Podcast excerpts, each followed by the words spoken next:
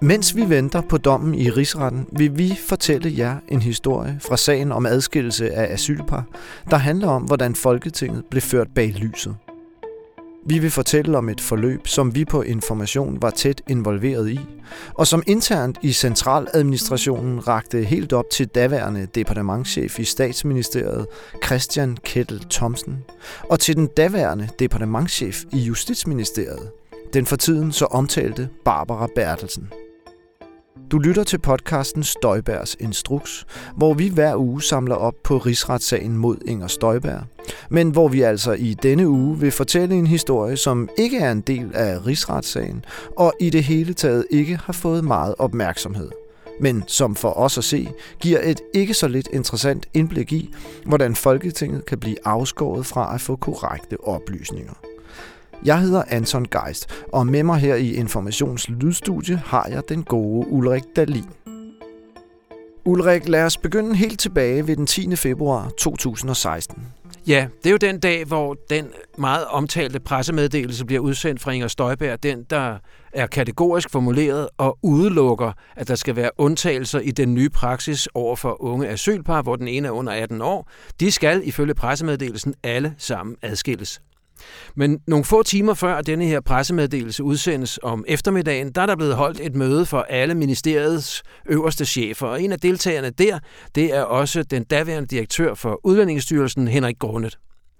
Det er på det møde, at ministeriet sidenhen siger, at Henrik Grundet får besked på, at der skal tages hensyn til de internationale konventioner og Danmarks forpligtelser, men øh, når man nu skal have en ny praksis. Man kan vel i virkeligheden sige, at øh, i den første fase af Inger Støjbergs forklaringer i denne her sag, efter at ombudsmanden har kritiseret, og medierne er gået ind i sagen, der er det her møde faktisk omdrejningspunktet. Hun fortæller, og hendes ministerium oplyser til Folketinget og til ombudsmanden, at ved det her møde, der fik Henrik grundet fra Udlændingsstyrelsen, og det var vel at mærke Udlændingsstyrelsen, der skulle eksekvere adskillelserne, at vide, at der altså modsat hvad der står i pressemeddelelsen, skulle gøres undtagelser. Og det har man fastholdt, at det, det var en krumtap i forklaringen, at det var faktisk lige præcis ved det her møde blevet sagt til Henrik Grundet. Og det var lidt underligt, fordi der har ikke været noget skriftligt referat for det her møde, og det er heller ikke sådan en type møde, hvor man normalt ville forestille sig, at den slags instrukser blev givet til en styrelsesdirektør. Men det har altså været ministeriets forklaring i øh, en lang periode. I dag ved vi så, at på vej hjem fra det her møde, der skrev øh, den daværende direktør i Udlændingestyrelsen, Henrik Grundet, en mail. En ganske kort mail. Men øh, den var ikke fremme på det her tidspunkt, og derfor så kom den heller ikke afsted til ombudsmanden, da han i foråret 16 flere gange bad om at få materiale, der kunne belyse ministeriets hvad hedder det, retlige overvejelser og Udlændingsstyrelsens retlige overvejelser. Den var heller ikke af samme grund nævnt, da ombudsmanden i marts øh, 2017 udsendte sin skarpe kritik af ministeriet og øh, ministeriets praksis. Nej, og øh, denne her mail, den øh, er meget interessant, øh, fordi øh, den viser noget om, hvordan Henrik Grundet han øh, oplevede det her koncerndirektionsmøde, hvor han altså ifølge ministeriets forklaring fik at vide, at der skulle gøres undtagelser til denne her kategoriske adskillelse af asylpar. Øh, mailen øh, blev skrevet som et svar til en pressemedarbejder i styrelsen, der havde oplyst om, at nu ville ministeriet udsende en pressemeddelelse om, at øh, alle asylpar skulle adskilles. Ja, og det svarer øh, Henrik øh, Grundet så øh, på i en svarmail, som er ganske kort, den er på halvanden linje. Han siger ja. Mødet jeg var til i ministeriet efterlod ingen tvivl om hendes indstilling til sagen, uanset børnekonventionen, når parret har et fælles barn. Ja, og det er jo sådan lidt altså øh, underligt, fordi hvis han har været til et møde, hvor han har fået at vide, at øh, der skulle gøres undtagelser, så er det et mærkeligt svar, det her. Det her svar, det peger jo på, at Henrik Grundet har forstået mødet sådan, at ministeren ville have alle par adskilt, uanset børnekonventionen, og også når de havde fælles børn. Så denne her mail, den modsiger altså i høj grad ministeriets og ministerens forklaring i sagen. Men det var der bare ikke rigtig nogen, der vidste dengang uden for ministeriet og styrelsen. Så sker der det, at øh, ombudsmandens beretning fører til øh, nogle artikler i Dagbladet Politikken, som beskriver, at der har været en advarsel, der er gået op og ned i ministeriet øh, til Inger Støjberg om, at praksisen skulle indebære undtagelser, hvis den skulle være lovlig. Og det fører så til, at der bliver indkaldt samråd, og der kommer ministeren så med en forklaring, og det fører til endnu flere folketingsspørgsmål og til et, et nyt samråd. Og det, der så sker, det er, at man har undervejs her øh, svaret Folketinget, at man ikke har noget skriftligt materiale, der handler om koncerndirektionsmødet. Men så den 22. juni øh, 2017, altså dagen før Sankt Hans, der gør en medarbejder i Udlændingsstyrelsen en opdagelse. Ja, det var jo en medarbejder i Udlændingsstyrelsen, der hedder Christina Rosado, som også øh, på andre tidspunkter spiller en rolle i denne her sag som fandt denne her mail ved en øh, gennemgang af sin indbakke. Og øh, i Udlændingsstyrelsen kunne de jo godt se, at øh, så var der øh, måske alligevel noget skriftligt materiale, der omtalte det her meget væsentlige møde i sagen. Ja, og da ministeren den 23. 6. skulle til endnu et samråd i denne her sag, så var det vigtigt for hvad hedder det, Udlændingestyrelsen at gøre ministeriet opmærksom på, at man altså havde fundet denne her mail. Og øh, i ministeriet tillade man det stor betydning at få berigtiget over for Folketinget, at det altså ikke var sandt, det man tidligere havde sagt, nemlig at der ikke var noget skriftligt materiale om koncerndirektionsmøde. Så derfor så øh, lavede man et svar, hvor man oplyste om, at der var fundet en supplerende mail, men øh, øh, den belyste ikke nærmere, hvad der var sket. Den belyste ikke drøftelserne på mødet nærmere. Og det kan man jo så sige. I lyset af vores kendskab til, hvad der faktisk stod i den mail, så er det øh, jo en lidt tvivlsom påstand, fordi man kunne jo faktisk godt udlede af den her mail, hvad Henrik Grundet han mente at være blevet bibragt ved det møde. Ja, de ser, anser sagen for at være så vigtigt, at Inger Støjberg, som øh, har forladt ministeriet om eftermiddagen eller om aftenen for at gå over til øh, sin partifælle Claus Hjort Frederiksen, der har, har sådan en erhvervsklub i Forsvarsministeriet, hvor hun skal holde oplæg. Øh, hun får besked på, at hun skal komme tilbage til ministeriet, øh, efter at hun har holdt det her øh, øh foredrag for de her gutter, eller hvad det nu er. Øh, og hun skal underskrive et følgebrev, hvor man altså gør Folketinget opmærksom på det, jeg lige sagde før, at der altså er fundet en supplerende mail, men at den ikke indeholder noget nærmere om det her. Ikke? Det store ubesvarede spørgsmål i det senere forløb, det er selvfølgelig, hvem kender til ordlyden af denne her mail fra Henrik Grundet, udover de folk i Udlændingsstyrelsen, som fandt dem. Vi ved, at øh, Tanja Frank fra Udlændingsstyrelsen, altså den direktør, der efterfulgte Henrik Grundet, at hun ringer til Lykke Sørensen, hende der var afdelingschef for udlændingeafdelingen i ministeriet, og fortæller om mailen. Ikke? Men spørgsmålet er så, hvad gør Lykke Sørensen så med denne her viden? Øh, spørgsmålet er især, om den daværende departementschef Uffe Tordal Petersen kender den, om Inger Støjberg kendte til den, om hendes særlige rådgiver Mark Thorsen kendte den. Ikke? Det er ikke et spørgsmål, som få nogen betydning før frem i januar 2019, hvor vi faktisk får fingre i den her mail. Ja, fordi øh, mens alt det her foregår, så kender offentligheden og ombudsmanden og Folketinget jo ikke noget til Henrik Grundets mail. Øh, og de får at vide i Folketinget, at der findes ganske vist en mail, men den er fuldstændig uden betydning for det her møde. Men på information, der får Ulrik Dalin og jeg fingre i denne her mail, og vi kan ikke gå nærmere ind i, hvordan det lykkedes os, men det gør vi altså. Det er jo i hvert fald ikke via almindelig agtindsigt. Og det lykkedes os også at få verificeret den. Kan du huske, Ulrik, det brugte vi faktisk lang tid på, ikke? Fordi... Jeg vil mere sige, at du brugte lang tid på det. Ja, fornuftigvis. Altså, fordi tænk sig en gang, hvis denne her mail ikke havde været rigtig. Og kæft, hvor havde det set ud, ikke? Og så skulle det virkelig være et falsum. Altså lavet jo, jo. professionelt med dygtigt. kæmpe, kæmpe, kæmpe indsigt i sagen. Dygtigt lavet, dygtigt mm. lavet, men mm. vi havde godt nok lignet nogle idioter. Så vi, ja. jeg brugte, lad mig sige det sådan, nogle tid på at tale med forskellige kilder, øh, sådan at jeg til sidst var overbevist om, at denne her mail, den var altså rigtig. Det var en mail, som Henrik Grundet havde sendt. Og når jeg også øh, gjorde det, var det jo fordi, det var jo på sin vis utroligt, at Mailnet ikke indgik i sagen. Ombudsmanden havde gang på gang udbedt sig alle relevante papirer, der kunne belyse drøftelserne i ministeriet. Han havde ikke fået den. Folketinget havde ikke fået den. Altså, den var simpelthen hemmeligholdt. Men vi kunne så fremlægge den.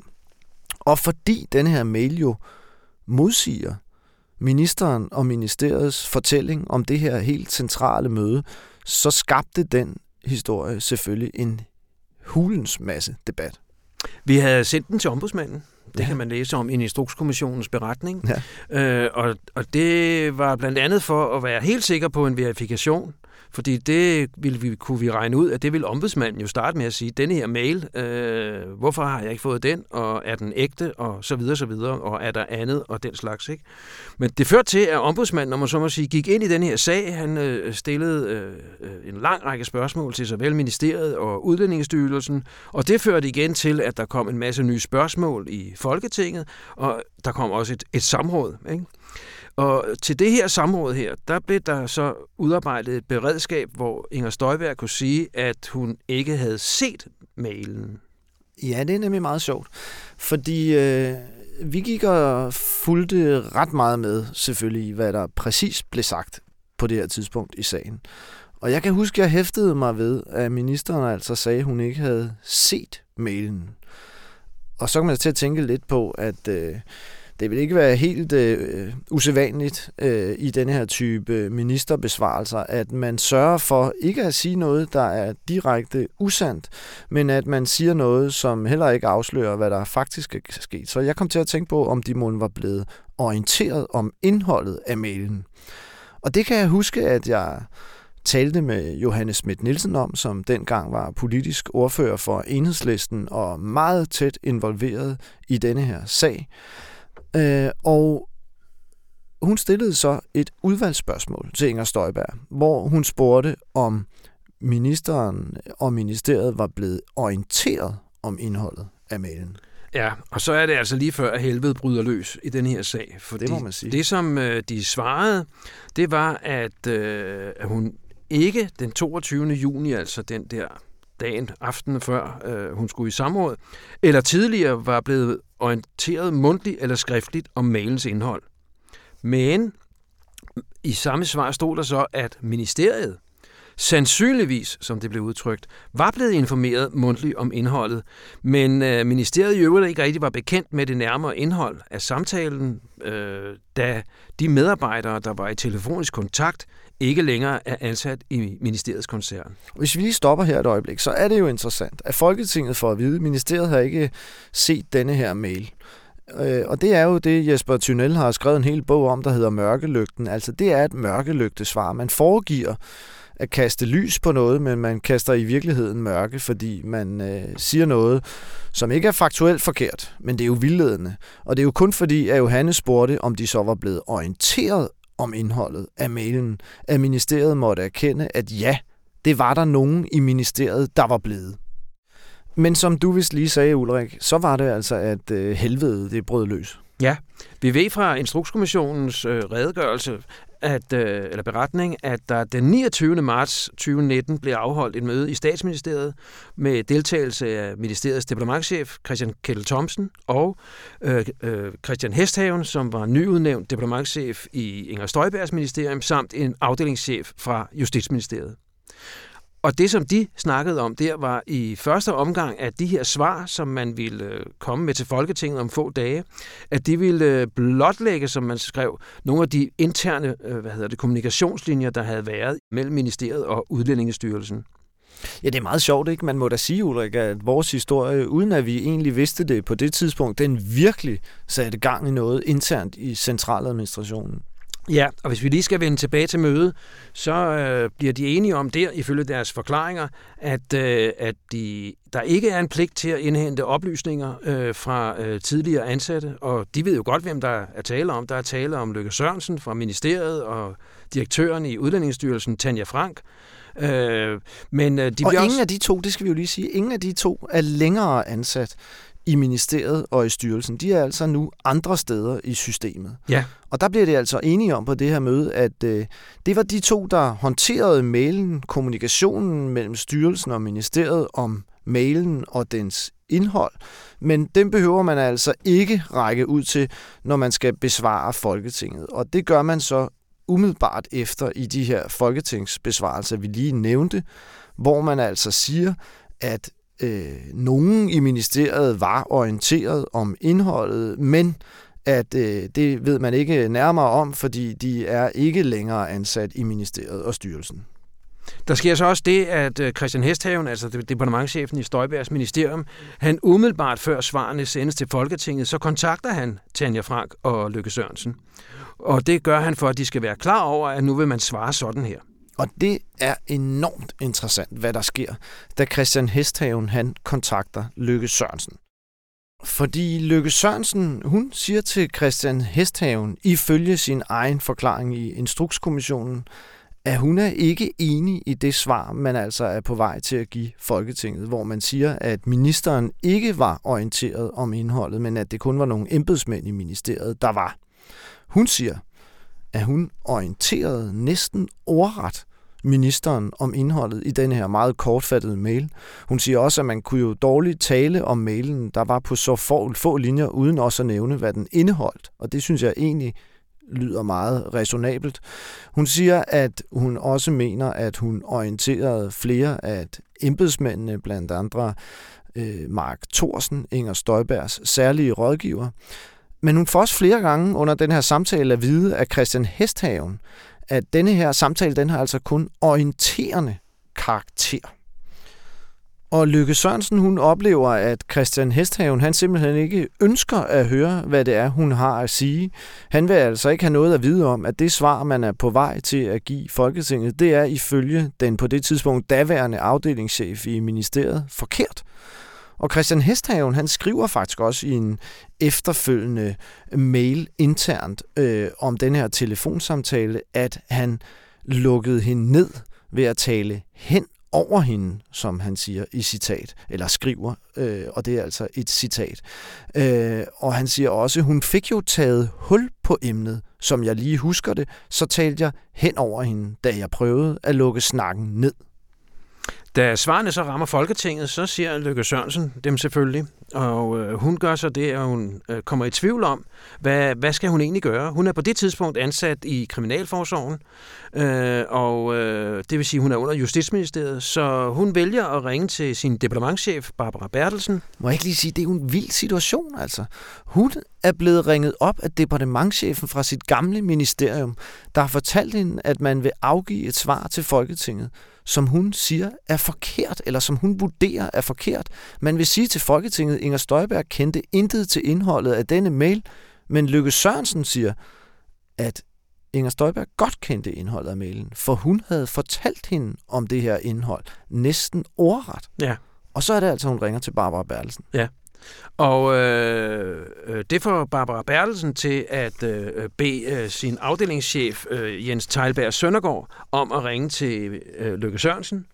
Og øh, øh, der sker så det, at øh, Lykke Sørensen fastholder sin forklaring. Hun forklarer altså, at hun har øh, hun har hun, hun øh, har givet udtryk for, at efter hendes opfattelse var ministeren orienteret Øh, så, øh, ja, som de skriver i et notat i Justitsministeriet øh, nogle dage senere, så siger hun, at det ikke var korrekt, at ministeren ikke havde kendskab til det nærmere indhold af mailen, sådan som Folketinget altså blev oplyst.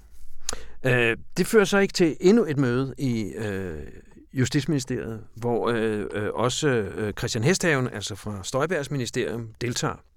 Så der sidder Barbara Bertelsen og Christian Hesthaven og øh, øh, Jens øh, Teilberg Søndergaard. Og der finder de så ud af, hvordan de skal takle denne her øh, situation. Og øh, øh, de er enige om, at, øh, at man ikke skulle tage kontakt til tidligere medarbejdere, og det begrunder man med, at de kan jo ikke pålægges at svare, de er ikke længere ansat. Øh, og der skal man jo lige huske, at det er også en lidt anden situation, det her. Altså, der er ikke tale om at tage kontakt til tidligere medarbejdere. Der er jo faktisk tale om, at en tidligere medarbejder selv oplyser af egen drift, at hun altså mener, at Folketingets svar, det er forkert.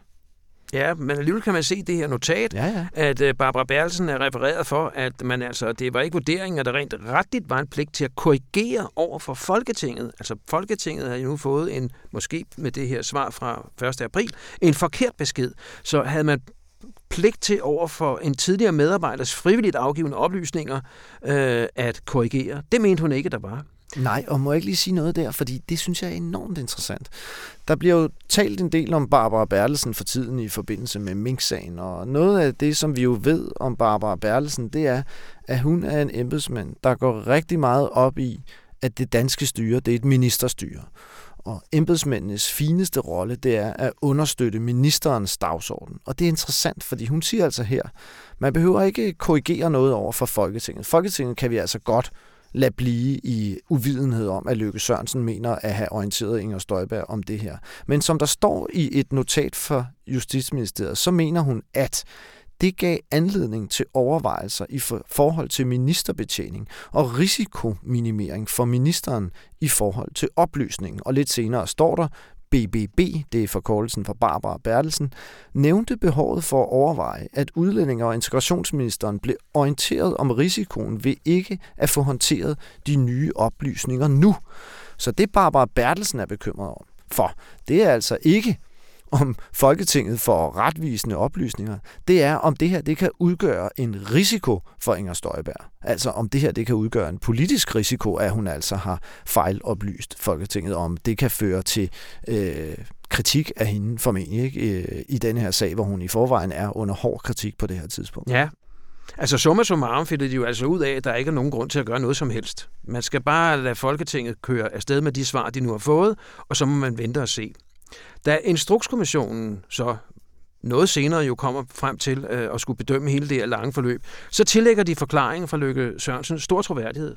Øh, den er fremstår øh, øh overbevisende, skriver de, øh, men de tør ikke 100% afvise Christian Hesthavens forklaring om, at han ikke nåede at høre, hvad øh, Lykke Sørensen sagde. Ja, for det er jo en interessant forklaring fra departementchefen. Hans forklaring er simpelthen, at øh, han fik bidt hende af, han fik lukket hende ned, så han nåede simpelthen ikke at høre, hvad det var for nogle oplysninger, hun kom med, og som jo altså var oplysninger, der kunne have været relevante for Folketinget. Og det er så det, Instrukskommissionen øh, forholder sig til. Og som du siger, Ulrik, så tillægger de øh, Lykke Sørensen stor troværdighed. Og øh, det gør kommissionen af flere årsager. Øh, den skriver i sin beretning, at hun i sin forklaring fremstod meget sikker. Den skriver også, at det er svært at sådan ligesom få øje på, hvad der skulle få hende til at øh, tale usandt om det her forløb. Øh, desuden så noterer kommissionen, at det vil være vanskeligt at forestille sig, at de tilstedeværende ikke skulle interessere sig for indholdet af en mail, som de tillagde så stor betydning. Altså, at det er lidt underligt, hvis man altså henter Inger Støjberg tilbage fra det her møde over hos Claus Hjort øh, for at tale om mailen, uden lige at fortælle, hvad der så faktisk stod i den her ganske kortfattede mail. Og så kommer Instrukskommissionen med endnu en grund til, at den finder Løkke Sørensens forklaring troværdig, som jeg synes er interessant, fordi øh, den er i virkeligheden inde på nogle af de samme overvejelser, som jeg havde dengang. Jeg har talt med Johanne om, om hun ikke kunne stille et lidt mere præcist spørgsmål, da de fik at vide, at ministeren og ministeriet ikke havde set mailen. For nu skal I høre, hvad Instrukskommissionen skriver. Så fremt Inger Støjberg ikke kendte til indholdet af mailen, fremstår det uforståeligt, at forslaget til svar alene skulle lyde på, at ministeren ikke havde set mailen. Dette ville naturligvis isoleret set være korrekt, men det ville dog ikke være et fuldskørende svar på det mulige spørgsmål. Det synes derfor sandsynligt, at forslaget til besvarelse hænger sammen med et forsøg på at tale udenom ved at give et svar, der ikke var urigtigt, men dog heller ikke fyldestgørende. Så det kommissionen altså i virkeligheden siger, det er, at øh, det forhold, at de forsøgte at tale udenom, dengang ved at sige, at Inger Støjberg ikke havde set mailen, det kunne godt understøtte Løkke Sørensens forklaring om, at Inger Støjberg var blevet orienteret om mailen. Ja, så skal vi vel fremad i forløbet frem til ansvarsvurderingen af Christian Hesthaven, som er, øh, kan man sige, den her udsendelses hovedperson. Ja, på en måde, ikke? Altså den daværende departementchef ja. i Udlænding- og Integrationsministeriet. Ja. Øh, da de skal ansvarsvurdere ham, så kommer kommissionen først med en række betragtninger om, hvordan, hvad, hvad for nogle pligter gælder der egentlig, når man skal oplyse Folketinget. Og først slænger de sig op på den store klinge og siger, at det har afgørende betydning for Folketingets funktion som kontrolorgan over for regeringen, at en minister giver Folketinget retvisende og fyldesgørende oplysninger. Og det kan man jo sagtens forstå. Så spørgsmålet om, øh, kommer de ind på, om det såkaldte officialprincip, om det gælder for folketingssvar. Og det går jo i korthed ud på, at øh, en myndighed har pligt til, når den skal oplyse en sag, og inddrage alle relevante oplysninger. Men selvom øh, officialprincippet måske ikke gælder for folketingssvar, så finder kommissionen alligevel, at embedsværket er forpligtet til, som de skriver, at foretage en, en forsvarlig sagsoplysning i forbindelse med afgivelse af oplysninger til Folketinget. Ja, de skriver blandt andet også, at øh, når folketingsspørgsmål skal besvares, så er det efter kommissionens opfattelse pligt, er der efter kommissionens opfattelse pligt til ikke at holde sig i bevidst uvidenhed om tilgængelige oplysninger af mulig væsentlig betydning for besvarelsen. Så det kommissionen siger er altså, at man kan ikke, når man får den slags oplysninger, som departementchef Christian Hesthaven fik fra Løkke Sørensen, holde sig i bevidst uvidenhed ved at tale hen over hende, når hun siger, at hun mener, at Folketinget er ved at få forkerte oplysninger, fordi hun altså har orienteret øh, Inger Støjberg om indholdet af denne her mail. Ja, og det bedømmer kommissionen til at øh, være hvad hedder det, i strid med Christian Hesthavens tjenestlige forpligtelser, øh, når han holder sig i denne her bevidste uvidenhed. Men øh, da de kan ikke helt se bort øh, fra, at han øh, altså selv har haft den opfattelse, at han ikke hørte det. Og derfor så... Ja, øh, også, Ulrik, at, at øh, han kan være i en retsvilfarelse, øh, øh, skriver de jo i virkeligheden. Ikke? Altså, at han kan have misforstået mødet over i Justitsministeriet, sådan at øh, bare fordi han ikke havde pligt til at øh, selvstændigt sådan, tage kontakt til tidligere embedsmænd for at høre deres version, at det, så kunne han have misforstået det sådan og troet, det betød også, at når de forsøger faktisk aktivt at fortælle ham om det, så kan han bare tale hen over dem. Mm. Øh, og det er der ikke retligt noget galt med. Det er der noget galt med, men det kan være, at han, øh, departementchefen og juristen her simpelthen var i en retlig vilfarelse, skriver kommissionen. Ja. Og så er det, de jo så siger, at han har tilsidesat sine tjenestlige pligter, og det må tilregnes ham. Altså, det er han skyldig i, og så kommer det groft uaksomhed. Ja, så de siger altså, at øh, hans opførsel er grov uaksom. De skriver også om Christian Hesthavens subjektive forhold. Må det lægges til grund, at han i hvert fald burde have været klar over, at han med urette holdt sig i bevidst uvidenhed om Lykke Sørensens oplysninger. Ligesom han må have været klar over, at der derved var en risiko for, at Folketinget modtog urigtige eller ufyldestgørende svar på folketingsspørgsmål i en væsentlig sag. Så kommissionen langer jo rimelig hårdt ud efter øh, den daværende øh, departementchef i ministeriet, fordi han altså har medvirket til, at Folketinget ikke fik korrekte og fyldesgørende oplysninger om denne her mail, som øh, du og jeg, Ulrik, altså i sin tid havde fundet frem til. Ja, og så er det jo, at da øh, det her sidste øh, bind af Instrukskommissionens beretning kommer med ansvarsvurderingen af embedsmændene, så skriver kommissionen, at det må være op til den myndighed, hvor øh, Christian Hesthaven er ansat og foretage en vurdering af, om der skal pålægges ham et disciplinært ansvar. Og der skal de så inddrage betydningen af alle de her forhold, vi lige har siddet og snakket om. Ikke? Øh, kommissionen mener dog ikke, at det giver anledning til at forfølge, altså at gøre et strafansvar efter straffeloven gældende. Så sådan ville situationen jo være, hvis øh, Christian Hesthaven stadigvæk havde været diplomatschef i Inger Støjbergs, eller nu Tesfajs ministerium. Ja, Øh, men det er han så ikke længere, fordi Christian Hesthaven han er blevet kommunaldirektør i Rebil Kommune. Øhm, og øh, det er måske egentlig meget øh, rart for ham, fordi øh, det er jo lidt af en kritik, Instrukskommissionen lancerer her.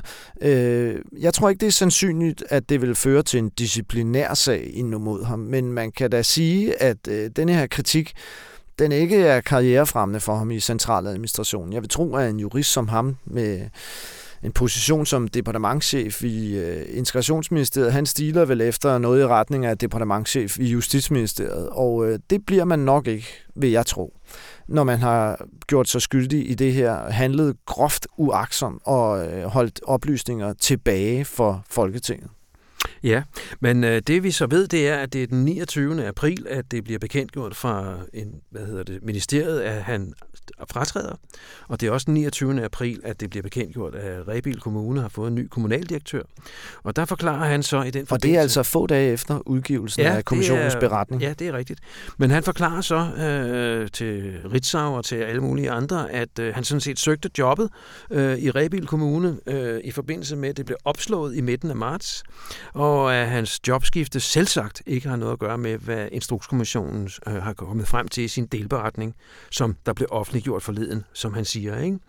Øh, han er uenig med kommissionen, skriver han også øh, øh, på flere centrale punkter, men øh, det er ikke, ifølge hans forklaring, det, der har, har gjort, at han altså har fået sig et nyt job. Han er oprindeligt fra Aalborg, så han har øh, brugt det, det som en anledning til at komme tilbage til det mm. Nordjylland, som han åbenbart godt så godt kan lide. Men vi må jo nok sige, timingen er bemærkelsesværdig. Det er den godt nok. Altså, at han netop som kommissionen kommer med en beretning, der er temmelig hård ved ham, så skifter han til Rebil Kommune. Og man må jo også sige, at det er jo ikke et øh, karriereskridt, der er sådan helt oplagt for en departementschef i et stort ministerium, at han pludselig skal være kommunaldirektør i Rebil Kommune. Så jeg jeg synes, øh, det er svært sådan helt at løsrive sig fra mistanken om, at Christian Hesthaven nok var klar over, at denne her beretning fra Instrukskommissionen, den ville være kritisk over for ham. Og det ville måske også gøre det vanskeligt for ham øh, at fortsætte øh, sådan op af karrierestigen i centraladministrationen. Og så valgte han altså øh, Rebild Kommune i stedet for. Ja, vi kan jo se, at det har vi undersøgt lidt. Det kan det vi vel godt øh, sige her. Vi har jo mm. forsøgt at få de her datoer øh, stillet op, så man kunne se, hvad der var sket hvornår. Og vi er altså kommet frem til, at det er i februar altså i god tid før, at øh, delberetningen om tjenestemændene kommer. Og at, også i god tid, inden han fik den i høring. Ja, men øh, altså, ja. Det, han kan jo det, det tror jeg, at du har fuldstændig ret i. Han kan godt have på fornemmelsen af, hvad vej vinden bærer. Det... Øh, I hvert fald så skriver han slutseddel i februar, øh, og får altså jobbet i slutningen af april, og har, er tiltrådt per 1. august. Ja, og Folketinget de fik jo aldrig at vide, ikke før Instrukskommissionens beretning i hvert fald, at Lykke Sørensen hun mente, at hun havde orienteret Inger Støjberg om indholdet af denne her mail, som altså fuldstændig modsag den forklaring Støjberg og hendes ministerium havde givet til både Folketinget og ombudsmanden igennem længere tid. Og det var jo så historien om en øh, ganske kortfattet mail, som fik stor betydning i centraladministrationen, og det var også historien om, hvordan Folketinget kan blive ført bag lyset. Du lyttede til Støjbergs Instruks, hvor Ulrik Dalin og jeg selv, Anton Geist, hver uge diskuterer ugens begivenheder i rigsretssagen mod Inger Støjberg. Du kan finde os i din foretrukne podcastafspiller. Podcasten er klippet sammen af Anne Pilegaard. Rasmus Bo Sørensen er redaktør. Vi høres ved i næste uge, for selvom rigsretten er stoppet, og er ved at votere, og den 13. december skal komme med en dom, så har vi ikke i sinde at holde pause.